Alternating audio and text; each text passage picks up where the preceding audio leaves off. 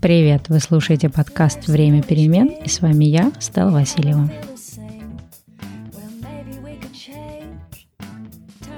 В сегодняшнем выпуске я созваниваюсь со своей подругой Ульяной. С ней мы познакомились в каком-то очень далеком году во Вьетнаме, в кайтсерфовом месте под названием Муэне. После этого мы с ней не раз пересекались в разных других кайтовых местах. Вроде бы мы снова пересеклись в Вьетнаме на следующий год, а потом еще через год на Филиппинах, тот год, по-моему, Ульяна взяла на год перерыв от работы и путешествовала по миру с кайтом. А еще потом я приезжала к ней в гости в Сайгон. Сайгон — это тоже Вьетнам, где она пару лет проработала в рекламном агентстве, тогда, когда снова решила вернуться в офис. А еще, мне кажется, она была одной из тех, у кого хранились коробки с моими зимними вещами, пока я жила на Бали. Кстати, на Бали ко мне в гости она тоже приезжала. Но остров у нее как-то особо не зашел, и надолго она там не осталась. Ульяна уникальный человек. Тогда как многие из нас подолгу не могут решиться на перемены, особенно на такие глобальные, как переезд или смена работы, Ульяна же как будто бы наоборот, живет переменами и кайфует от неопределенности. Она успела поработать не просто в разных местах, но и в разных странах. В России, в Турции, в Казахстане, в Украине, во Вьетнаме и даже немножечко на Филиппинах и на Шри-Ланке. Она не раз сменяла профессию, место жизни и сферу интересов. И каждый раз делала это с какой-то невероятной открытостью ко всему новому и с бесконечным желанием познавать мир и двигаться вперед. Я вряд ли смогу перечислить все те работы, которые есть в ее резюме. Но из того основного, что я помню. Когда я познакомилась с ней 10 лет назад, она работала в рекламном агентстве, в клиентском сервисе. А когда мы пересекались с ней в последний раз, вроде бы это было в один из моих приездов в Москву. Тогда она уже освоила профессию фитнес-тренера и активно участвовала в проекте «Гонка героев».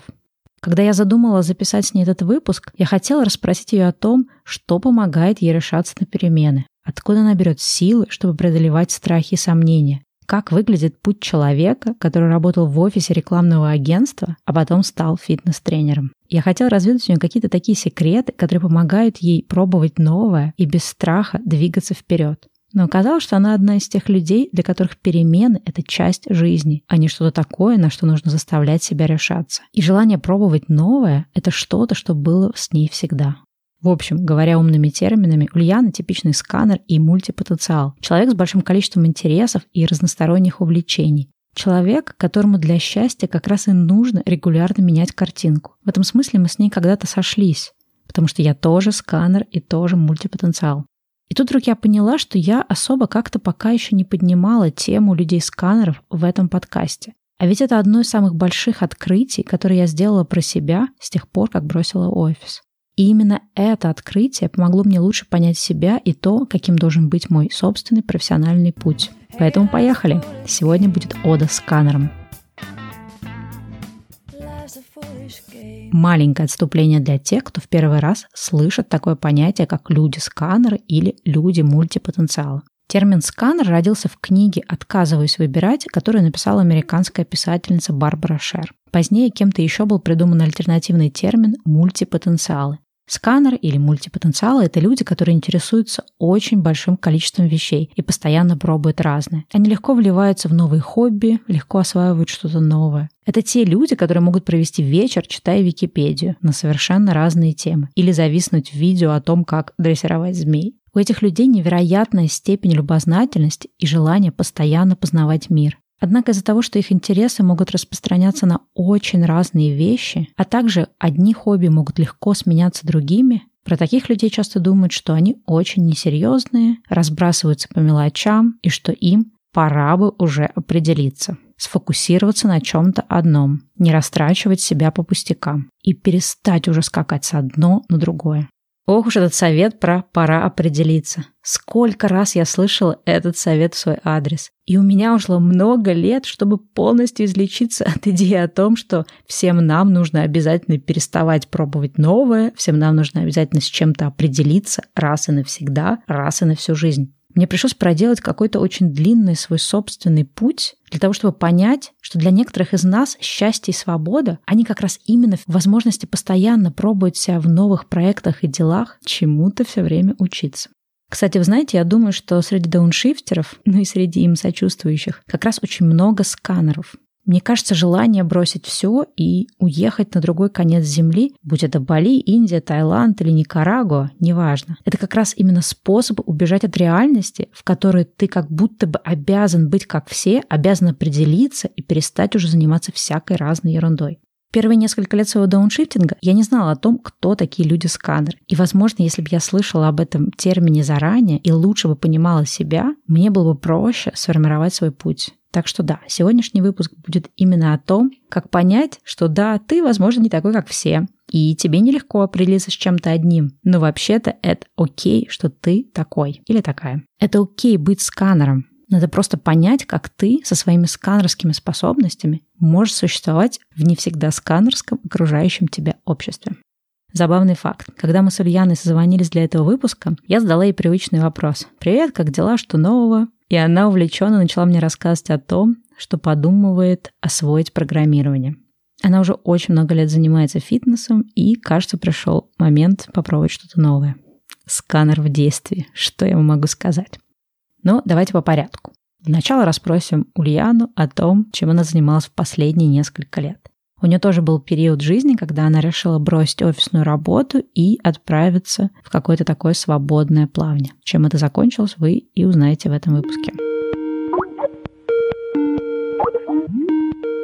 А как потом получилось, что вы с Вадимом уехали, соответственно, снова в Вьетнам? Мы поехали на год, но Вьетнам был только частью путешествия тогда, потому что мы, мы жили на Баракае, пожили, потом вот во Вьетнаме месяца 4-5 и на Шри-Ланке. Ну, около года у нас получилось, после чего я вернулась в офис. В течение этого года вы как-то работали удаленно или у вас были накопления? Мы уехали, было куча накоплений, и было вообще не страшно, потому что мы понимали, что ну, год мы продержимся. Ну, тогда было непонятно, как работать удаленно, мир к этому вообще не был готов. Мы хотели как-то, наверное, протоптать эту дорожку своей готовности, даже не мировой, а своей. Но Вадюха делал всякие фрилансы креативные, ну, там брал какие-то концепции делать. Я иногда помогала презентации переводить. Потом я помню, что у меня были какие-то фрилансы, связанные с переводами. Это были просто переводы, там какие-то маркетинговые исследования. Какой-то странный был проект по переводу корреспонденции. Ну, то есть люди не могли общаться друг с другом. Они общались через меня это было очень странно, когда на Шри-Ланке я кайтила, вылезала, а, переводила пару фраз типа «Вот, здравствуйте, добрый день, пожалуйста, посмотрите смету», отсылала этот перевод, потом опять кайтила, потом опять вылезала. Ну, то есть это было очень странно все. Я пробовала разные варианты, разные возможности. Там я думала поработать в кайт-школе. До этого ходила на курсы дизайна одежды. Ой, я помню эту историю. Ну, по крайней мере, знаешь, тебе удалось возможность реализовать себе какие-то стародавние мечты. Да, да, я, я научилась, во-первых, я научилась кайтить очень хорошо, это очень круто, потому что такой возможности, конечно, у людей, которые работают в офисе да. и приезжают на две недели там куда-то отдохнуть, из двух недель ветер дует два дня в неделю, ну, как и было у меня, собственно, до этого. Тем более Баракай, куда мы поехали, там очень круто учиться, и погодные условия, и прям, ну, каталка хорошая. Потом во Вьетнаме я это все шлифанула, и когда ты четыре месяца каждый день катаешься и не думаешь, и не стрессуешь о том, что у тебя mm-hmm. нету ветра сегодня, ты занимаешься чем-то другим, и это очень кайфово, но это отнимает очень много времени. И, конечно, ну, либо приоритет будет каталка, либо поиски там какой-то работы. В кайт-школу я так и не устроилась, потому что тогда мне казалось, что слишком маленькие деньги. И, значит, да, я реализовала кучу хотелок. Вот на, на кайте я научилась кататься, потом я купила швейную машинку, шила. Но это, конечно, тоже трэш был. Но я такая чувствовала себя прям такой деловой. Я ходила, покупала материал, там, делала какие-то выкройки. Я, я сшила купальники, я сшила Вадиму штаны такие с мотней. Он любил ходить с штанами штанами с мотней такой, вот, и я, я смотрю, он идет такой, говорит, хорошие штаны, крутые, и что-то как-то у него с лицом что-то не то. Я говорю, а что не так? Он говорит, ну я просто, мы на байке ездили, я просто не могу ноги достаточно раскрыть в этих штанах, шаг даже не могу сделать широкий, чтобы сесть на байк, потому что я не просчитала, то есть он мог только вот так передвигать. Вот, но это достаточно быстро все закончилось, потому что, ну, не такой я человек, не мега усидчивый, который будет сидеть там и переделать. Я могу один раз сделать, но если строчка пошла не туда, это все не мое. Слушай, ну вот у вас, у вас было как-то запланировано, что это все будет длиться год, или вы все-таки как-то так э, go with the flow? Наверное, какие-то финансы и накопления у нас были там примерно на год плюс, ну, какая-то подушка, чтобы чувствовать себя свободно, плюс какой-то возможностью, наверное, там как-то подрабатывать. Непонятно бы, куда это все пошло, там стали бы мы кайт-инструкторами или там какими-то художниками. Но мне кажется, у каждого человека в жизни должен быть момент, когда там ты выдыхаешь, и куда тебя начинает нести вот именно твои хотелки, твои желания, там ты все пробуешь, либо ты просто тупо лежишь, читаешь книжки, бездельничаешь. Ну, когда ты отдохнул уже, а, начинается, ну, тебе начинает становиться скучно, и ты начинаешь что-то делать. И вот то, что ты делаешь, когда ты не должен что-то делать, вот, наверное, вот это надо ощущение ловить и смотреть, насколько э, там тебя захватывает. Вот, прямо здесь давайте сделаем паузу. Мне очень понравилось, как сформулировала эту важную мысль Ульяна. Чтобы что-то понять про свою жизнь, ты вначале должен выдохнуть, потом дать своим хотелкам, желаниям тебя куда-то понести, просто пробовать то, что хочется пробовать, или вообще, может быть, даже делать что-то простое, как, например, ничего не делать, читать книжки, что-то там изучать, просто то, что любопытно. В какой-то момент тебе надоест ничего не делать, и ты от скуки начнешь что-то делать. И именно то, что ты начнешь делать, когда ничего делать не надо, это именно то ощущение, которое надо хватать за хвост, и оно тебя может вывести к тому, что тебе интересно по жизни. Да, на моем опыте все тоже было именно так. Чтобы хотя бы немножечко уцепиться за то, а что тебе вообще интересно, а что ты вообще хочешь, чтобы понять, чем тебе стоит заниматься, неважно, сканер это или не сканер, тебе действительно вначале надо дать себе поскучать, дать себе отдохнуть без какого-то ограничения. Самое плохое, что можно сделать, это пытаясь сменить какую-то профессию, пытаясь искать себя в других каких-то областях, просто взять и прыгнуть из одной жизни с безумной гонкой в другую. Нет, так это не работает. Нужно дать себе возможность замедлиться и просто поплыть немножечко по течению, пока не надоест плыть, и пока тебе самому не захочется вылезти на каком-то таком конкретном берегу. Но как можно замедлиться в большом городе, когда все куда-то бегут, все куда-то стремятся, когда есть какие-то счета, покупки, карьерные цели, финансовые цели, что-то еще. В большом городе это действительно сложно. А вот в таких местах, как Вьетнам, Филиппины, Шри-Ланка, Бали, это сделать гораздо проще. Там некуда торопиться, там некуда наряжаться, там не на что тратить деньги. Там вообще ничего тебе не надо, потому что у тебя есть океан, красивый закат и серфинг, и чуть-чуть денег на то, чтобы оплатить свои счета. И вот мне кажется, особенно сканером, голодным до того, чтобы наконец появилось время отозваться на все свои хотелки, обязательно нужен вот такой вот сабатикл, такой вот академический отпуск от работы. Год, когда ты ничего не делаешь, просто исследуешь мир, путешествуешь перед тем, как ты выберешь новую профессию или новое место для жизни, или что-то там вообще другое выберешь. Я вспоминаю, как проходили мои первые несколько лет дауншифтинга. Моя собственная сканерская душа, Впрочем, тогда она еще не знала, что она сканерская, влекла меня к большому количеству разных профессиональных экспериментов. Про некоторые из них вы уже знаете из предыдущих выпусков. Ну вот примерно список всего того, что я попробовала в первые пару лет дауншифтинга. Я помню, что я делала переводы, писала тексты какого-то путеводителя, я писала статьи для свадебного сайта, вела колонку про дауншифтинг, брала у людей какие-то интервью. Я помню, как делала сайты на заказ. Я запустила несколько письменных блогов, занималась арендой вилл, пробовала торговать на Форексе, пыталась устроиться работать администратором в серф-школу, организовывала серф-кемпы, пробовала запустить интернет-стартап, почти ушла работать удаленно в рекламное агентство, пробовала сделать с подругой travel-агентство, а еще я работала фотографом, еще я участвовала в соревнованиях по серфингу, я учила арабский, учила индонезийский язык, пробовала фридайвинг, мечтала сделать видеоуроки по серфингу и даже пыталась написать свою первую книгу про Бали. Да, с тех самых пор. Мне кажется, было что-то еще, о чем я не помню. Ну, а, забыла, я же еще пробовала торговать фотографиями на стоках и какие-то еще другие разные фрилансы делала. Наверняка было что-то еще, но и так уже неприлично большой список получился. Вот вы, наверное, думаете, как вообще можно за пару лет жизни попробовать столько разных профессий? Я не посчитала, сколько их, но там, мне кажется, штук 20. Как можно столько всего успеть перепробовать? Ну, вообще, если честно, легко, если вы сканер. Главная фишка сканера, что они быстро обучаемы, и они кайфуют от того, чтобы узнавать что-то новое. Так что попадание в новую сферу в этом смысле для них не барьер. Я вот пытаюсь сейчас понять, какое мое отношение к тому, что я пробовала столько разных вещей. Сейчас, мне кажется, это классно, потому что многие из вещей, даже если они не прижились, они все равно дали мне огромное количество разного жизненного опыта, который я так или иначе применяю в своих текущих проектах. Но тогда, честно говоря, я не смотрела на это настолько философски. Тогда я испытывала огромный стыд за то, что я постоянно пробую, что-то одно стартую, завершаю, снова стартую. Страх признаться, что ты что-то попробовал и не хочешь больше этим заниматься, страх завершать, он какой-то невероятно сильный, и он смешан с ощущением стыда за то, что ты какой-то не такой. Я помню, что мне было дико неудобно от того, что я все ищу и ищу, и проходит первый год, второй год, а у меня так и не находится вот то самое великое дело жизни. Иногда мне казалось, что, ну боже, ну сколько уже можно, Стелла, ну давай уже, найди что-то, определись.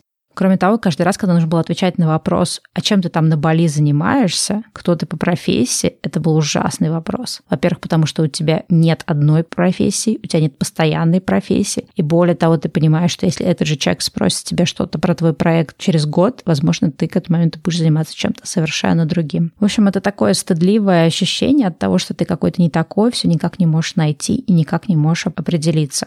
И если есть что-то, о чем я чуть-чуть жалею, это то, что мне тогда не попалась эта книга про сканеров. Во-первых, если бы я познакомилась с концепцией сканерства тогда, я бы поняла, что я ищу неправильно. Я пытаюсь найти конкретную профессию, которая станет делом моей жизни, хотя мне надо искать не профессию, а образ жизни. Моя история в итоге закончилась тем, что я к идее сканерства пришла сама, своим каким-то путем. Естественно, я не знала, что это так называется, но я скорее пришла из какой-то такой безысходности. Я просто сдалась. Я решила, что окей, я попробовала делать что-то одно, у меня это плохо получается. Я не испытываю счастья, когда я занимаюсь только одним проектом. Знаете, в каком-то смысле я просто положила на себя руку и решила, окей, Стелла, хочешь заниматься несколькими проектами, хочешь менять одни профессиональные области на другие, делай, что хочешь. Я в тебе разочаровалась, у меня больше нет сил самой собой договариваться о том, чтобы выбрать что-то одно. И я, в общем-то, в каком-то смысле махнула на себя рукой. Сейчас, конечно, я понимаю, что это было в хорошем смысле. Я просто отстала от себя, отстала от себя в том смысле, чтобы пытаться быть какой-то такой, какой я быть не могу. И когда мне потом, много лет спустя, мне кажется, лет пять или шесть спустя попалась книга про сканерство, я читала и думала о том, что ну как же так, почему об этом я не узнала раньше? Оказывается, такие люди, как я, это нормально. Я такая не единственная. Так что если я вас почти убедила, то список книг про сканеров будет в описании. Но давайте вернемся к Ульяне не было временных рамок. Мы перемещались по сезону, то есть мы уехали где-то в ноябре, ноябрь весь мы были на Филиппинах, потом переехали в Вьетнам. Сезон начал заканчиваться, и мы переехали на Шри-Ланку. Новое тогда направление. Ну, мы жили в какой-то деревне, и мы даже не могли снять байк. На меня тыкали пальцем, как на белую женщину. Я еще постриглась на лысо тогда в Вьетнаме, и у меня, ну, отросли прям маленькие-маленькие, там сколько, 2 сантиметра волосы. Я их красила в белый-белый цвет. Была очень, ну, вообще странно, конечно, выглядела. Вот, и на меня эти жители местные тыкали пальцем, потому что они вообще к туристам не очень привыкли. Слушай, а как это место, кстати, называлось? А, Кальпити. Да, мы тогда даже думали купить землю, уже много ходили с местным, с каким-то. Ну, хорошо, что мы с ним ничего не сделали, потому что в результате он там кинул пару людей. Ну, как-то он там нехорошо поступил, а там очень большие проблемы с документами по покупке земли. То есть, если бы это было все так просто, я думаю, что у нас была бы земля на Шри-Ланке, потому что там можно было бы жить и делать бизнес. Но вот единственный стопор был это то, что я не помню, то ли нельзя иностранцам там покупать, надо было кого-то охранять, только какая-то доля. А вот когда вот это происходит, всегда да. стрёмно и стопор, что там тебя обманут. Вот. Но хорошо, наверное, что не сделали. Слушай, ну это, мне кажется, такой достаточно, кстати, интересный вопрос. Я еще пока особо такого не поднимала в этом подкасте, но это, мне кажется, то, с чем часто тоже люди сталкиваются, потому что я сама, например, когда приехала только на Бали, и когда я ну, уже начала понимать, что мне здесь нравится, что я хочу здесь остаться, я тоже начала думать о том, что, наверное, надо вот как-то покупать жилье или еще что-то. И меня именно остановило то, что очень сложная схема. То есть там есть схема по покупке, но мне вот не нравилось, да, что это как-то все не прямолинейно. Ну, так бывает, да, когда ты приезжаешь, влюбляешься в какое-то место, и тебе там хочется какую-то землю купить или еще что-то, в котором-то можно потом выйти на пенсию, да, открыть маленький гестхаус и так вот и жить потом. Ну да, мне кажется, это какая-то мечта о том, что ты сделаешь что-то один раз, вот ты поработал хорошо, накопил там денег, и ты вложишься в эту землю, и все, жизнь твоя как бы будет вечным раем. Но так не будет никогда, потому что все время будут какие-то проблемы, и только с течением жизни я понимаю, что такая схема не работает. Куда-то вложиться, и все и лапки кверху сидеть. Особенно, когда это страны третьего мира, где вот эти сложные отношения с местными, ты не до конца понимаешь все эти законы, и даже если ты их понимаешь, там есть очень много всего, что между строк, да, там какая-то необходимость давать взятки, какие-то сложные все эти процедуры, ну, по крайней мере, я вспоминаю по Бали. То есть это для очень так... Это кажется, что это такой вроде простой способ, да, приехать, открыть бизнес и, и вот то, что ты сказала, да, один раз ложиться и наслаждаться. А на самом деле это очень для, во-первых, не для слабонервных, для очень таких пробивных людей, а во-вторых, людей, у которых уже есть какой-то бизнес-опыт, чтобы они хотя бы, ну, на этом уровне, да, могли отсекать какие-то такие возможные, не знаю, сложные моменты, что ли, подводные камни. Ну, мне еще кажется, вот ты, да, сказал прям для пробивных, вот это слово, которое я употребила, это для человека, который точно знает, что он хочет, что он хочет здесь жить, а не вот это ветер в поле, в попе, там, дым или как это, когда ты сегодня хочешь одно, завтра другое, и ты ну, можешь себе позволить уехать из России, даже обладая здесь квартирой, казалось бы, там, машиной, какими-то благами, и при этом купить себе где-то землю, быть привязанной к другой земле, которая совершенно не твоя, и, для, ну, и к людям, которые никогда, как бы ты ни старалась и не хотела, никогда не будут твоими вот прям родными, и тебя никогда не будут считать, ну, вот кем-то, и все время будут смотреть на тебя как на иностранца. Ну, кстати, слушай, ты сейчас этот вопрос тоже подняла. Мне кажется, вот э, это, наверное, такой важный момент. Я, ну, по крайней мере, сейчас могу сравнивать. Вот у меня есть два года жизни в Америке, да, и несмотря на то, что, понятно, есть некая такая там усредненная американская культура, которая мне, может быть, не всегда понятна или близка, но конкретно здесь, в Калифорнии, да, я себя более комфортно себя чувствую. Я не ощущаю себя здесь чужаком практически сразу, не ощущаю. Ну, во-первых, потому что я же здесь э, живу, да, в таком месте, где ты просто выходишь на улицу, и ты видишь людей всех национальностей, да, потому что это именно Сан-Франциско, прибрежная Калифорния, она, конечно, такая очень замиксованная, и очень много иммигрантов, и там во втором, и в третьем, и даже в первом поколении, ну, то есть это очень сильно как бы меняет, то есть здесь, э, здесь непонятно, в принципе, кто иностранец, кто нет, да, здесь половина людей, ну, для, для них английский не родной. И вот это, мне, например, от этого достаточно быстро стало комфортно в Калифорнии, и это то, например, что никогда со мной бы не произошло в, на том же Бали, да, в той же Индонезии, ты понимаешь, что даже если ты говоришь плюс-минус на индонезийском языке, все равно вот на тебя смотрят по-другому, все равно у тебя, если ты живешь себе в каком-то таком деревенском да, формате жизни, у тебя не будет какого-то большого количества местных друзей, потому что у вас совершенно разный лайфстайл, разные интересы, не знаю, разный там уровень образования и, ну, какой-то, да, вот такой вот моменты, которые вас, в общем-то, разобщают. И ты можешь с ними общаться на бытовом уровне, но у тебя не будет вот такого прям какого-то прям круга друзей, да, и ты все равно будет вот эта вот граница, вот это ты, а это вот они. И в этом смысле, мне кажется, сложно в таких вот местах, там, даже то Вьетнам, Шри-Ланка, то есть вот это вот ощущение того, что ты всегда чужак, оно, мне кажется, очень сложное, особенно, ну, там, через несколько лет. Кстати, интересно, реально, как, как в каждой стороне по-разному это все. Ну, может быть, это еще от людей зависит, а, но вот, казалось бы, я один человек, и я вот четко ощущала, что в Вьетнаме, предположим, там, я своей не стану, как бы не старалась, хотя у меня есть кейсы хорошие, которые прям, они ассимилировались настолько, что вот эта вот их европейская внешность, которая, да, в первую секунду сразу ставит стопор между, да, тобой и местным населением, если тебя не знают. И следующая фраза, да, там, и вот это поведение, и повадки, ведь не, важно не только язык знать, да, какие-то вот повадки. Я, например, вот в Турции, когда я жила, какой-то вот, какие-то даже вот жесты, мимика, например, там, они, когда говорят нет, они, они цокают вот так вот наверх, ну, цокают и поднимают подбородок наверх. И с течением, ну, того, как ты общаешься быстро в разговоре, цоканье убирается, и получается, что жест нет у них, это поднимание подбородка наверх. И когда ты, ну, вот это все транслируешь, ты как-то более-менее свой становишься. Какое-то невербальное общение, да, оно как-то, видимо, тебя роднит. Да, да. И когда я уже работала в агентстве в, в Сайгоне, там были люди, которые вот давно живут, там европейцы, и они прям вот эту вот броню, которая возникает за счет их европейской внешности, за прям вот секунды разбивали с вьетнамцами. Это прям очень круто было. Да, слушай, ну, кстати, вот ты сейчас как раз начала рассказывать про то, как ты работала в Сайгоне. Давай тогда вернемся снова к обсуждению твоей, твоего таймлайна жизненного, потому что до этого мы еще момента не дошли. Смотри, вот вы путешествовали год, и потом ты в какой-то момент вернулась в Москву. И что было дальше? Как ты в итоге оказалась в Сайгоне уже теперь по работе? Мы путешествовали год, на Шри-Ланке сезон заканчивался, и уже год заканчивался, и мы поняли, что ну, не нашли мы для себя то, что прям надо делать нам. Работу и место мечты не нашли? Ну да, типа того, не, не, ну, не реализовали вот эту возможность, которую мы себе дали, и поняли, что дело, наверное, не в том, что мы там сидим в офисе и не можем этого сделать, а в принципе в том, что мы не можем. Ну, том, что нет такого, что там мы хотели бы делать при наличии свободного времени и свободы передвижений. Деньги какие-то были, я помню, что точно это был не прям мега проблема. Мы вернулись в Москву, Вадим, я помню, устроился туда же, ну, где и работал, э, и я, да, я тоже, я пришла, меня, прихожу к генеральному директору говорю, я вернулась. Он говорит, ты молодец, но мест нету. Я говорю, ну, хорошо, я не то чтобы прям тут мега э, жажду, а прям опять сразу работать. А он говорит, так, подожди, а, но есть место вот в Казахстане. И я говорю, Казахстан? Ну, это что-то такое. Я никогда раньше не была там и не знала, что это такое. Вот, на что он мне говорит, Алмата, место, где офис находится в 20 минутах от гор. Ну, то есть ты поработала, села на машину и сразу уехала в горы кататься. Ой, я, кстати, помню, когда ты мне про это рассказывала, что на это купилась. Да, и я ему сразу говорю сходу, прям несмотря, что такое Казахстан, Алмата и вообще, что вообще надо делать. Ну, работа та же, все понятно, везде все одно и то же, но да, и какой офис, и что вообще происходит, какие-то детали узнать, как вот, ну, нормальные, наверное, люди делают, они узнают детали, там, кто клиент, э, какие обороты, ну, то есть какие-то вот важные, кто команда. Я вообще никогда не узнавала эти детали, я просто знала, что бренд Либернет, он бренд, ну, и что точно будет все хорошо,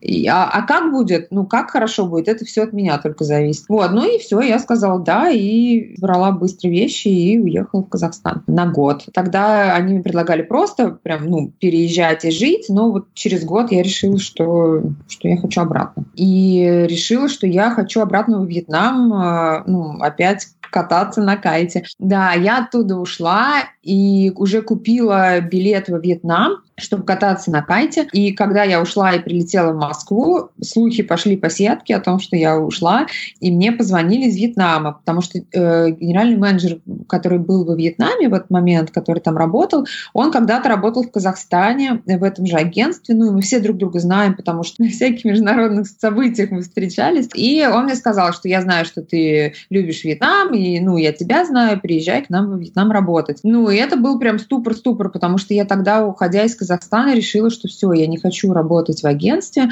больше, что везде все одно и то же, а работа в Азии в большом городе, в агентстве, это была, ну, наверное, какая-то мечта попробовать. Вот, поэтому я не смогла сказать нет. И они мне купили билет, причем купили билет пораньше. Я прилетела, немножко покаталась на кайте там две недели и уже начала работать после, после отдыха такого. Сколько ты там в общей сложности пробыла? Ну вот э, в офисе я где-то там полтора года, больше, чем полтора года, наверное, работала. Помню, что, ну это уже сильно, конечно, забегая вперед в мою собственную хронологию, это было на каком-то уже моем, наверное, пятом году жизни, да, на Бали уже был, была твоя история Вьетнама.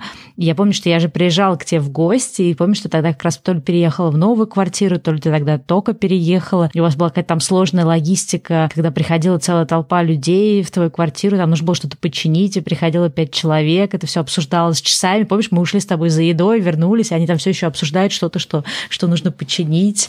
Да, там была какая-то проблема с дверью, его сначала обсуждали, потом они вынимали этот замок. Когда они вынимали, они гордились этой дырой, которая зияет. Я спрашивала, ну, давайте вставлять новый замок. Они говорили, а нового у нас нету. Оставляли меня с этой дырой и без замка там на сутки ну, посередине Сайгона. И, в общем, это все длилось неделю. А еще э, вьетнамцы вообще азиаты, они же ну, не склонны говорить «нет». Они никогда тебе не говорят «нет». И это качество, оно очень, ну, очень расстраивает, потому что когда они тебе говорят «мы придем завтра в 8», а ты смотришь на него, и ты понимаешь, что он не придет, и ты начинаешь спрашивать, ну, а, а вы точно придете? Они говорят, да, а ты видишь, что нет. И ты, как параноик, как вот э, в лучших традициях параноидальной женщины, начинаешь говорить, нет, просто если вы не придете, вы мне лучше сразу скажите, что вы не придете, потому что я лучше построю по-другому планы. Они так смотрят на тебя и говорят, мы придем. А ты все равно продолжаешь говорить. И в результате они не приходят. Я сейчас подумала, что у тебя, конечно, такая очень интересная история. То есть вот помимо того, что у тебя был этот опыт год путешествия, да, этого академического отпуска, сабатикла, у тебя еще был опыт работы в трех разных странах, а до этого же, это, я не знаю, это было в твоем студенчестве или когда, когда ты уезжал работать аниматором в Турцию? Да, ну это, да, было 18 лет, и мне там очень понравилось, это, ну, прям был глоток свободы, а вот этот вот, вот эта вот возможность, которая ну, чуть-чуть переоткрылась, слинять из вот этого города, от людей, и вот первый первый, наверное, первое погружение в какой-то кризис-менеджмент такой персональный, когда есть возможность просто, просто вот поменять все, она у меня приоткрылась, эта возможность, и я туда прям вот с ноги и, и полезла. Как тебе родители это вообще отпустили? Я не знаю, как мама это все пережила. Ну, папа меня не отпускал никуда, он, мне кажется, до сих пор в шоке пребывает. А мама, ну, она, видимо, поняла, что, что тебя не остановить. Да, но просто тогда еще было так все сложно. Тогда мама мне писала бумажные письма, и подруги мои писали бумажные письма. То есть это вот... Да ладно, это было очень давно. Да, на следующий год уже, когда я поехала еще раз, я там три сезона в общей сложности отработала, на следующий год уже мы ходили в интернет-кафе и писали там какие-то имейлы, логинились в какие-то компьютеры, но вот первый год у меня до сих пор стопка лежит писем, я не могу их выкинуть, потому что это очень трогательно, это какой-то другой мир вообще. Слушай, а вот, кстати, раз уж мы заговорили про все эти темы путешествий, твоя, конечно, история, она уникальна тем, что есть не так много людей, которые бы решились столько раз бросить какое-то насиженное место и поехать в какое-то совершенно неведомое. Неужели тебе не было страшно? Как ты вообще относишься к этим всем переменам, к неизвестности, к каким-то новым приключениям? Ну вот сейчас э, с возрастом, конечно, мне уже пострашнее это. Я прям оцениваю, что когда мне предлагают какие-то такие вещи, а до сих пор периодически что-то ну, на горизонте возникает, я уже, сломя голову, не несусь. А, естественно, вещи, они же не, ну, тебе Вселенная не преподносит. Редко, когда получается так, что она прям на блюдечке со всеми там непонятными переменными. Обычно это какая-то возможность, которая так маякнет перед тобой. Просто раньше я за эту возможность цеплялась, быстро туда ныряла и вот это все раскручивала. А сейчас возможность так проплывает, а я смотрю на нее, ну и все, она проплывает. И, mm-hmm. и непонятно, она насколько возможность, реальная возможность или нет. А раньше тебе не было, да, вот так? Ну, то есть, а раньше тебе было настолько не страшно, что ты, наоборот, хваталась за любую возможность. Ну, вообще, что, а что вообще тобой двигало? Раньше было не то, что не страшно. Раньше я прям, да, сидела и ждала эти возможности, чтобы туда ломануться. Но вот, наверное, первый, я еще до этого в детстве, я 6 лет еще жила в Австрии, ну, я не знаю, как это все повлияло или нет, но вот смена какая-то да, там переезды. Я mm-hmm. очень много школ сменила, оно вот есть. Может быть, я поняла, что, э, ну, вот с детства, когда я меняла там школы, поняла, что если ты там меняешь людей, меняешь круг общения, то какие-то новые интересные вещи тебе прилетают, да, там какие-то новые, ну да, опять-таки, возможности. Это меня, наверное, активизирует в какой-то степени. Все, когда приезжаю куда-то там в отпуск, смена обстановки, я очень активная, я там могу э, ходить, гулять, там со всеми общаться. Потом, когда я привыкаю и уже место для меня не новое, я становлюсь немножко больше, начинаю стагнироваться. И вот эта стагнация мне в жизни не нравится. Видимо, это мой способ себя как-то расшевеливать. Какая-то встряска эмоциональная, я вот эти эмоции беру, в каком-то месте долго остаюсь, и уже мне начинает становиться скучно, уже много исследовано, а может быть энергии исследовать что-то другое у меня нету. И вот только полная перемена, какой-то кризис, да, когда стресс, когда ты меняешь все, и на тебя валится с разных сторон все новое, вот тогда я активизируюсь. Но вот, кстати, тоже интересный такой же поворот тоже твоей судьбы, который мы еще не обсудили. То, что ты вот работала столько лет, получается, в креативном агентстве, в какой-то момент вернулась снова в очередной раз в Москву, и, так понимаю, это было после Вьетнама. Ты решила не возвращаться в агентство, и ты увлеклась как раз вот фитнесом, бегом, вот этими большими гонками и так далее, да? Так, дело было так. Я когда в Вьетнаме жила, я уже ушла из агентства, уже из Сайгона уволилась, и там месяца два жила в Вьетнаме, и потом на Бали к тебе приезжала вот на месяц или на два два. Да, и уже тогда я увлекалась спортом, ну, пыталась интересно копнуть поглубже вот в тему тела, там, физической культуры, не побоюсь этого слова. Я начала много читать, много изучать и э, решила, что пока у меня есть время, я хочу стать фитнес-тренером. Ой, я вспомнила, ты сейчас ты же ездила в Майами, получала, да, там какой-то сертификат. Да, да, да. Вот, поскольку у меня было время и были возможности, я решила, что просто становиться фитнес-тренером, ну, тем более в Вьетнаме это как-то странно, в Москве, ну, окей, ну, будет очень понтово получить сертификат э, в Майами Майами. Ну, то есть это как-то сразу на уровень как-то выше, что ли. Вот, но я решила воспользоваться этой возможностью и слетал в Майами, получил там сертификат. Там была очень большая часть онлайн-обучения, потом ты туда при... я туда приехала, мы там поучились, я сдала экзамен, мне дали сертификат. И я во Вьетнаме уже поучила людей чуть-чуть, у меня был опыт, ну, там, в местном зале. Ну, так, прям чуть-чуть приехала сюда и здесь устроилась фитнес-тренером работать. В маленький зал, ну, было очень круто, потому что сразу у меня почему-то появилось много клиентов, и люди люди как-то тянулись к, разным фитнес-тренерам, тоже по-разному тянутся. Ко мне тянулись из, из какой-то вот личности больше, чем там из, из моих, из-за моих знаний. Тем более знаний было достаточно для того, чтобы качать попу, да, там, и сбрасывать вес. Недостаточно для того, чтобы становиться каким-то бодибилдерами и выступать где-то. Ну, там, вот это питание, вот эту всю часть. Я знала только какие-то основные советы. Вот. Ну, в общем, клиентов у меня было много, но денег было немного. И после, ну, сколько я там, год, там, полтора года, наверное, работала, решила, что все-таки нет. Тем более это все одно и то же и очень выматывающее, когда у тебя там 8 тренировок персональных в день, и каждый раз человек приходит свежий, и ты каждый час начинаешь вот вкачивать, вкачиваться энергию в него, вкладываться, и вечером приходишь домой просто как выжатый лимон. Вот, параллельно я, да, пошла в гонку героев, работала там больше четырех лет. Там я бегать начала прям усиленно. Там было что-то типа аниматорской работы, когда ты э, помимо того, что следишь за безопасностью там участников, э, ты еще их как-то развлекаешь, какой-то тимбилдинг у тебя, и люди, которые совершенно друг друга не знают, э, в начале, в начале гонки они через четыре с половиной часа прибегают лучшими друзьями, и у них буря эмоций. Твой аниматорский талант пригодился, да? Да, раскрылся в полной мере.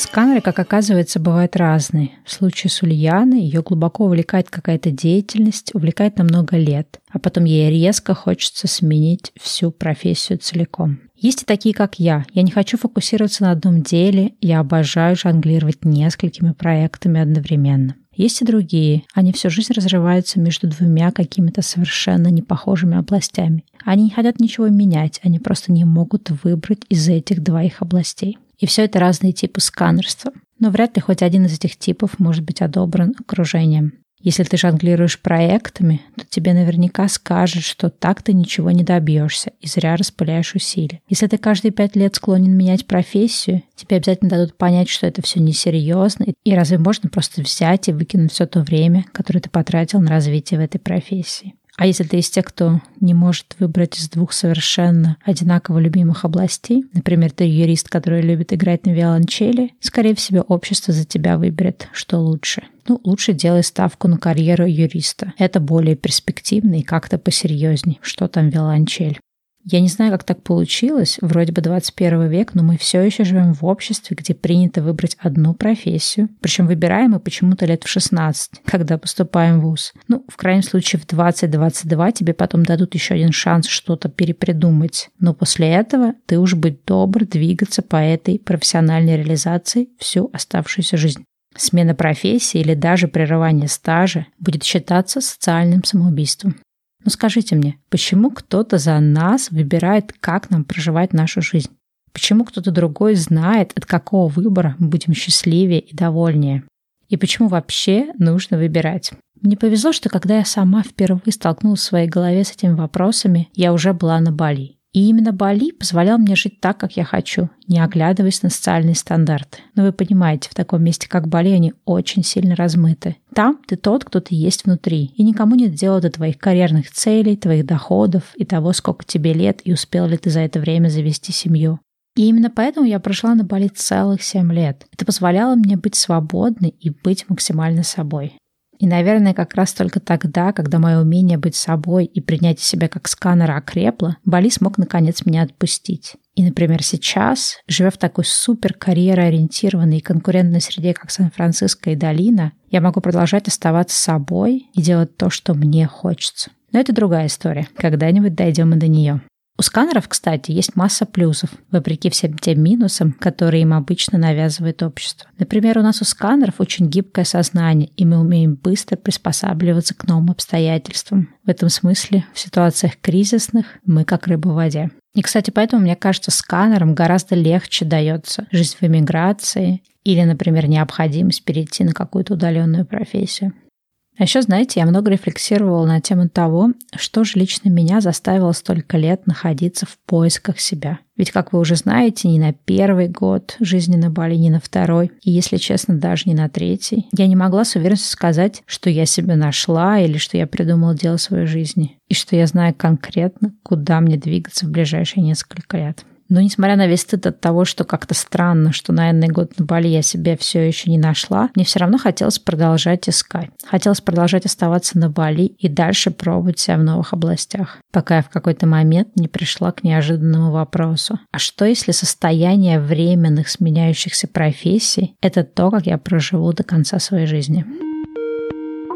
А как ты вообще видишь, ну, не знаю, какое-то дальнейшее свое будущее? То есть у тебя есть какая-то цель все-таки там найти эту какую-то идеальную профессию, или ты уже как-то, ну, в каком-то смысле в хорошем плане смирилась с тем, что у тебя как-то с какой-то периодичностью раз в несколько лет меняются интересы? То есть как ты вообще к этому относишься? Потому что мне почему-то кажется, что мы вот такое переходное поколение, да, когда, там, просто говоря, наши родители, предыдущие до нас поколения, у них какая-то была такая, ну, вот если представлять жизнь как некую такую прямую, да, это какая-то одна такая вот прямая, вот, вот точка А, точка Б, и ты к не идешь. А уже там, например, какие-то последующие поколения, там все, мне кажется, зигзагообразно и куча-куча разных параллельных, параллельностей, куча разных возможностей. Но вот мы как раз, мне кажется, такое вот то самое поколение, которое между вот этими двумя, в общем-то, крайностями. И мне иногда, например, сложно как-то в себе принять тот факт, что у меня никогда не будет какого-то вот одного единого дела, знаешь, одного какого-то единственного проекта, которому я посвящу всю свою жизнь. И иногда это как-то сложно, потому что есть часть людей, которые это понимают, а есть часть людей, например, там, более взрослое поколение, которое это не понимает. Ну вот. И, ну, опять же, сейчас от страны зависит, да, то есть не во всех странах это как-то тоже принято. Вот, там, условно говоря, здесь в Америке как-то есть, да, тут понятие гиг-экономи, то есть здесь как-то, мне кажется, более просто люди относятся к тому, что там люди меняют профессии, да, меняют какие-то свои деятельности. В России, например, да, пока не так это привычно. То есть как вот ты вообще к этому всему относишься? Потому что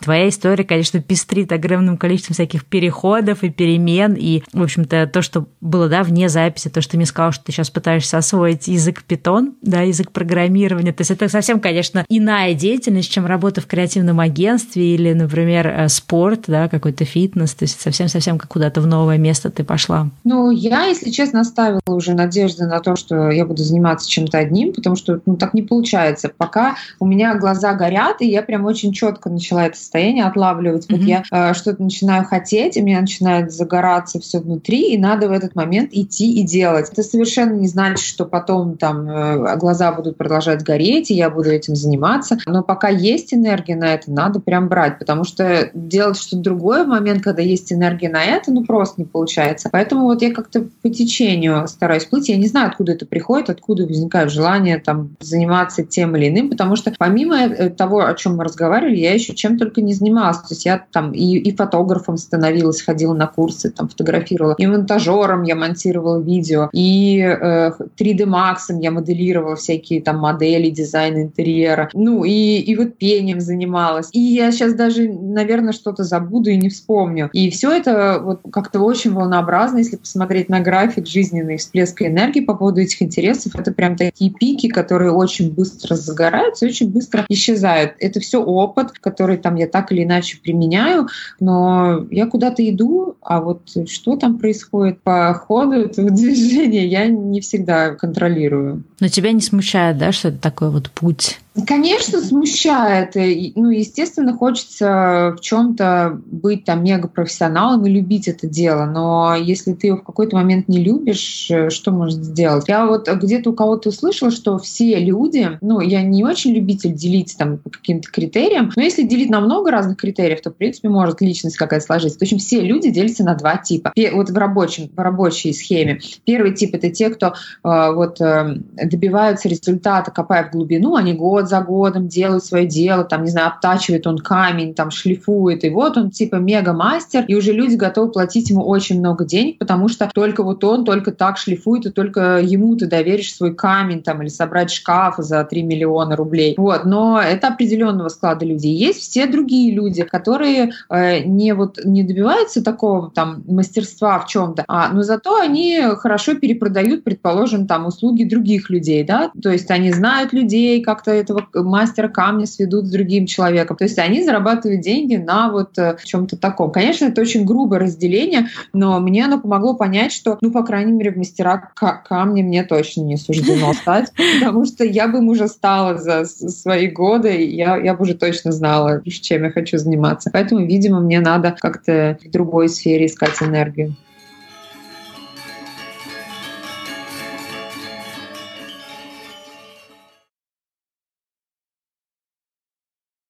И напоследок поделюсь с вами одной классификацией. Люди в моей голове делятся на три группы. Да, я люблю всех и все делить, так что привыкайте. Тип номер один. Они счастливы от своего жизненного выбора, у них все хорошо. Им комфортно от того, где они есть. А если им не комфортно, они просто берут и все меняют, и снова оказываются там, где им хорошо. У этих людей нет извечных душевных метаний, ну, вроде тех, что есть у нас с вами. Мол, а тем ли я занимаюсь, а на том ли месте я нахожусь и прочее. Этим людям не нужно проживать свою жизнь с вечным вопросом, а что со мной не так, а чего я хочу от жизни, они четко знают, чего хотят, и они уже либо находятся там, или просто твердо туда идут. Такие люди, наверное, не бросают работу и не уезжают на Бали. Впрочем, если бы они хотели бы уехать на Бали, они бы уже уехали. Тип номер два. У этих людей, ну, по факту тоже довольно-таки все неплохо. И они потенциально тоже могли бы наслаждаться своей жизнью. Но где-то откуда-то к ним пришла в голову мысль о том, что, возможно, где-то там есть какое-то такое другое место, где им будет лучше. И мысль об этом месте сопровождается неприятным ощущением о том, что а вдруг это более лучшее место действительно существует, а я тут такой сижу и даже его не ищу. Конечно, совершенно не факт, что этим людям так уж хорошо будет в этом другом мифическом месте. Но узнать об этом они могут только тогда, когда попробуют, проверят и успокоятся. Поймут, что не надо им ничего этого другого, мифического, далекого, что то, что у них уже есть, это именно то, что им нужно. Ну или, допустим, попробовав это самое что-то очень другое и далекое, вернувшись обратно, они понимают, что, ну, глобально ничего менять не надо, можно просто чуточку тут и здесь подкорректировать то, что уже есть, и наслаждаться жизнью. Такие люди обычно, попутешествовав один-другой год по Азии, попробовав себя инструктором по серфингу или по йоге, потом возвращаются в Москву как-то абсолютно осмысленно и даже с удовольствием. Попробовали, поняли о чем это, но в Москве лучше. Или где-то там у себя, на родине. Но есть и третий тип – это вечные искатели нового. Они искренне верят, что где-то там за поворотом будет лучший или более интересный жизненный расклад. Поэтому надо просто искать, пробовать и вписываться во все возможные приключения жизненные повороты. И всю свою жизнь они проживают в ожидании того, что наконец-то обретут ту самую идеальную жизнь. Первые пару лет ныряний им очень хорошо. Они прям чувствуют, что вот-вот и нашли. Но потом постепенно наступает грусть. Грусть от того, что что-то как-то оно и не находится, это самое идеальное место, это самое идеальное жизнь. И в итоге, разочаровавшись поиском, заскучав по стабильности, они просто возвращаются в ту точку, из которой начинали. В старый город, на старую работу, в старые отношения. Возвращаются разочарованные, обманутые тем, что как будто бы где-то кто-то им пообещал той самой идеальной жизни. В старое они возвращаются без радости, но с другой стороны понимают, да, не идеальное, не нравится, но зато родное и знакомое. И вот тут интересно, а кто знает, может быть они были всего лишь в шаге, всего лишь в одной попытке от того, чтобы найти то самое идеальное место. А что если они сдались слишком рано? А может быть они сканеры, и как мы с вами знаем, они просто не разгадали тот самый главный секрет, что стабильность, она наоборот в переменах, что нет никакого такого одного набора вещей, который будет для них конечным в поиске себя. Но, возможно, они не знали о том, что они сканеры. Вот такая вот разбивка. Ну как она вам нравится? Ладно, открою правду. На самом деле, конечно, эта разбивка, как и любые такие попытки разделить всех людей на 2, 3 или сколько-то там групп, она, конечно же, не очень реалистична. Но, если честно, я намеренно, повторю еще раз, намеренно привела эту классификацию такой грубой и с таким количеством моментов, к которым можно придраться. Потому что, конечно же, не существует никаких способов поделить всех людей на три каких-то типа. И мне очень хотелось, чтобы, слушая эту странную, грубую разбивку, вы смогли одновременно узнать себя во всех типах или, может быть, не узнать ни в одном из трех. Я очень надеюсь, что этот мой маленький эксперимент над вашим сознанием, ну простите, хоть чуточку научит всех нас не пытаться соответствовать какому-то типу, не пытаться записать себя в какую-то категорию. Наша жизнь — это какая-то такая сборная солянка из опытов и знаний, и каждому из нас нужен свой уникальный путь а также умение выбирать этот путь, стоять на своем и отказываться от того, что нам на самом деле не подходит. Что касается меня, то я могу узнать себя в той или иной степени во всех этих трех сценариях. Когда-то давно я пробовала делать вид, что мне хорошо там, где мне хорошо, и пыталась честно принять этот свой выбор. Причем здесь выбор, спросит кто-то из вас, а при том, что, как мне кажется, ощущать себя комфортно в том, где ты есть, это в первую очередь умение принимать то, что у тебя есть в данной конкретной ситуации. Принимать это со всеми плюсами и минусами. Не какие-то отдельные моменты, а принимать весь этот микс плюсов и минусов целиком. Принимать то, что это именно то, что нам подходит в данный конкретный момент. Потому что когда не умеешь принимать и вдобавок к этому не решаешься менять, получается довольно-таки грустно. Ну и как в той истории. Когда ты живешь в квартире, она тебе не нравится, ты ее ненавидишь, и тайно мечтаешь, что когда-нибудь ты будешь жить в другой квартире, которая будет лучше, и наконец-то ты сможешь наслаждаться жизнью. Но только ирония Вселенной заключается в том, что когда ты сможешь наконец-то позволить себе эту ту самую классную квартиру, ты довольно-таки быстро найдешь, к чему в ней придраться. Потому что к этому моменту твои стандарты вырастут, и в голове нарисуется другая, более идеальная квартира мечты. Умение принимать свой выбор и наслаждаться тем, что у тебя есть сейчас, это одно из самых недостающих многим из нас качеств. Оно, пожалуй, даже более ценное, чем умение найти себя.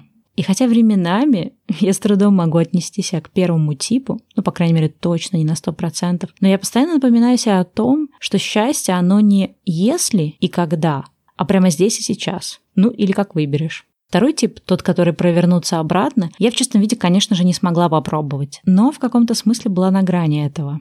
Примерно под конец второго года жизни на Бали я вдруг стала задумываться о том, что перепробовав десяток профессий, я так и не нашла чего-то такого, что устраивало бы меня на все сто. А главное, не нашла того, что гарантировало бы мне такую же стабильность, как моя старая жизнь в Москве. Стабильности в плане денег, в плане понимания того, что будет завтра. Я, конечно, догадывалась, что дауншифтинг, он как-то не совсем про стабильность, но все равно наивно верила, что где-то там на небесах произойдет чудо и сложится мой пазл. Идеальная работа, все по кайфу, возможность жить на острове и хорошие деньги.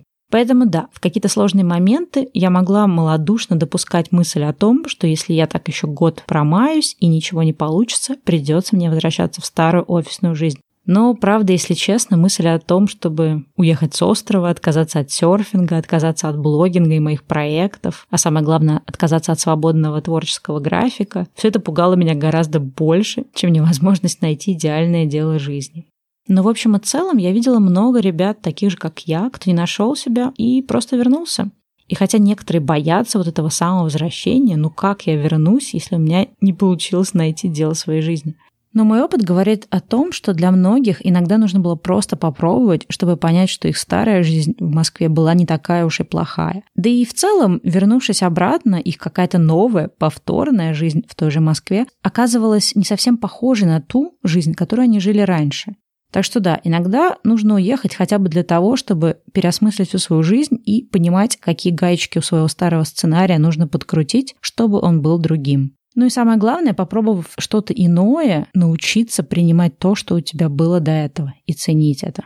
Ну а то, что касается третьего варианта, такой вариант тоже довольно-таки частый. С другой стороны, там может быть и положительный исход. Так получилось у меня. Потому что когда я приняла, что для меня не существует одного идеального, статичного сценария проживать мою жизнь, то, в общем-то, все мои жизненные выборы предстали в ином свете. Я вдруг поняла, что мне вообще-то не надо выбирать между двух вещей. Возвращаться в старое или же продолжать искать. Вообще идея поиска, она просто потеряла какой-то смысл. Вместо этого я научилась выбирать в моменте, не загадывать далеко вперед и просто проживать эту свою сканерскую сущность. Я поняла и приняла про себя, что да, мне нравится начинать разные проекты, заниматься ими несколько лет, а потом какие-то из них отпускать на свободу. Ну, или, кстати, иногда не просто отпускать на свободу, то бишь отказываться от них, а, например, передавать их другим людям. У меня есть такой достаточно забавный опыт, что свой англоязычный текстовой сайт были блогера я смогла за небольшие деньги перепродать другому блогеру. Так что бывает и так. Мелочь, но приятно. Вообще, это довольно-таки важное качество оказалось – научиться не тащить то, что для тебя уже не важно. Это как с вещами, которые ты хранишь, хотя знаешь, что больше никогда не будешь носить или использовать. Это как с какими-то увлечениями, которые потеряли для тебя смысл, но тебе жалко их завершать, потому что столько времени ушло на это хобби раньше. На самом деле, если вещь не приносит радость, или хобби, или работа, или профессия, если ты понимаешь, что оно вообще никакой больше радости и ценности не приносит, нет никакого смысла это продолжать тащить. А еще я поняла такую важную вещь, что да, есть, конечно, такой момент, как моя неспособность остановиться на чем-то одном. С другой стороны, это всего лишь означает, что мне надо выбирать ту сферу профессиональной деятельности, в которой я смогу развиваться не вглубь, а в большей степени в ширину. Например, для меня это такие профессии, как блогер, журналист, преподаватель, консультант. Преподаватель не в смысле как в школе, а человек, который передает другим людям знания. Это может быть тренер, коуч, все что угодно. В английском есть очень классное слово на эту тему, называется educator, то есть человек, который обучает. Ты можешь обучать кого-то, как дрессировать собак, ты можешь пойти в косметическую компанию и учить людей наносить макияж, а можешь делать что-то еще.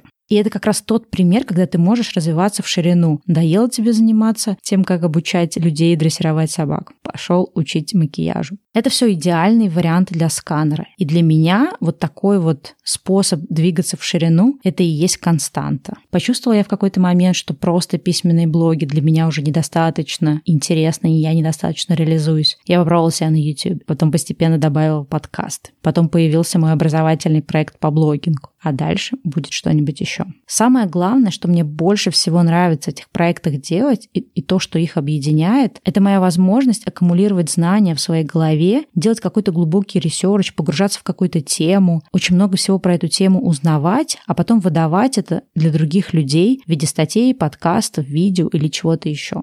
И тема может меняться, но неизменным остается то, что мне нравится делиться знаниями с другими людьми. И если мне сейчас надо было выбирать, кем быть еще как не блогером, я могла бы пойти в журналистику, в преподавание, в консультации и в разные другие штуки.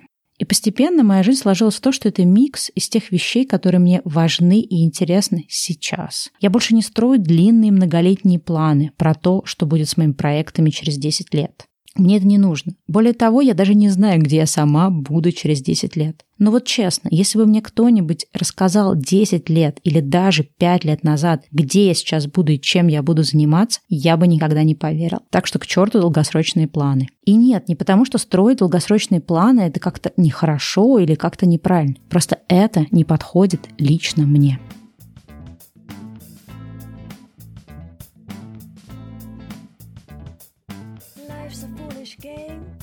Ну что, спасибо, что дослушали этот выпуск подкаста до конца. Спасибо вам за то, что вы не отписываетесь, и несмотря на то, что подкаст стал выходить очень редко, все равно его ждете. Я окончательно смирилась с тем, чтобы для того, чтобы этот подкаст выходил так, как мне хочется его делать, он не может выходить каждую неделю. Поэтому да, пока что подкаст будет выходить нерегулярно, и если вы скучаете по мне, по моим каким-то мыслям, идеям или, может быть, по моему голосу, помните о том, что у меня есть много других разных проектов, где меня можно слышать более регулярно. Давайте расскажу, особенно для тех, кто меня еще мало знает. Во-первых, у меня есть второй подкаст. Его я делаю с своей подругой Аней. Этот подкаст называется «Давай поговорим», и он стабильно выходит раз в неделю. Обычно в понедельник, иногда во вторник. В том подкасте совсем другой формат, чем здесь. Там скорее разговорно-образовательный формат, как раз все то, что я люблю. Образование и делиться знаниями. Также у меня есть YouTube-канал. Если, например, вы хотите тоже знать о том, чем я сейчас увлечена, что я сейчас изучаю, какая тема меня занимает, то обычно на моем YouTube-канале об этом можно узнать. На русскоязычном канале видео выходит примерно раз в неделю. Также, начиная с марта, у меня появился англоязычный канал. Там я делаю видео на тему экологии, минимализма, sustainability и всяких таких штук. Если вы понимаете по-английски, и если вам эта тема интересна, то добро пожаловать. Там видео выходит довольно-таки часто, два раза в неделю или раз в неделю. Помимо этого, у меня есть Patreon, куда я выкладываю тоже разные всякие интересные штуки, включая рефлексивную рассылку. Рефлексивная рассылка — это что-то, что я публикую раз в месяц, она выходит в текстовом формате и в аудиоформате, то есть в виде подкаста. Выходит она только на площадке Patreon, и для того, чтобы на все это подписаться, нужно быть моим патроном. Рефлексивная рассылка, наверное, максимально повторяет то, что я делаю в этом подкасте. В общем-то, я рефлексирую на события уходящего месяца, думаю о каких-то важных жизненных уроках, делюсь какими-то сложными моментами. Там все достаточно натуралистично, реалистично, и я говорю о тех вещах, про которые могу не говорить на своих публичных площадках. Так что, если вам не хватает в таком меня в каком-то таком сыром виде, то рефлексивная рассылка у вас точно зайдет. Ссылки на все эти проекты я оставлю в описании, либо вы можете поискать по поиску названий или перейти на сайт подкаста. Это подкаст времяперемен.ру, и там тоже будут все ссылки в разделе «Обо мне». Что еще? Я также выложу ссылку на то видео, которое я сняла, когда приезжала в гости к Ульяне, пока она жила в Хашимине в Сайгоне. Это очень старое видео, оно было снято на какую-то очень простую GoPro камеру, но, возможно, если вам захочется заглянуть одним глазком в это, то можете посмотреть. Там, кстати, где-то в, кадрах тоже мелькает Ульяна, но в основном в виде шлема на байке. Ну что, на этом, наверное, все. Надеюсь, что вам понравился этот выпуск подкаста. Если не понравился, то ждите следующего. Может быть, он получится какой-то другой, более интересный для вас, более подходящий. Ну и если вам нравится то, что я делаю, не забывайте делиться в социальных сетях информацией о моих проектах, об этом подкасте. Рассказывать о том, что у вас зашло, и продолжайте присылать свои истории. Я с удовольствием их читаю. Ну все, пока-пока.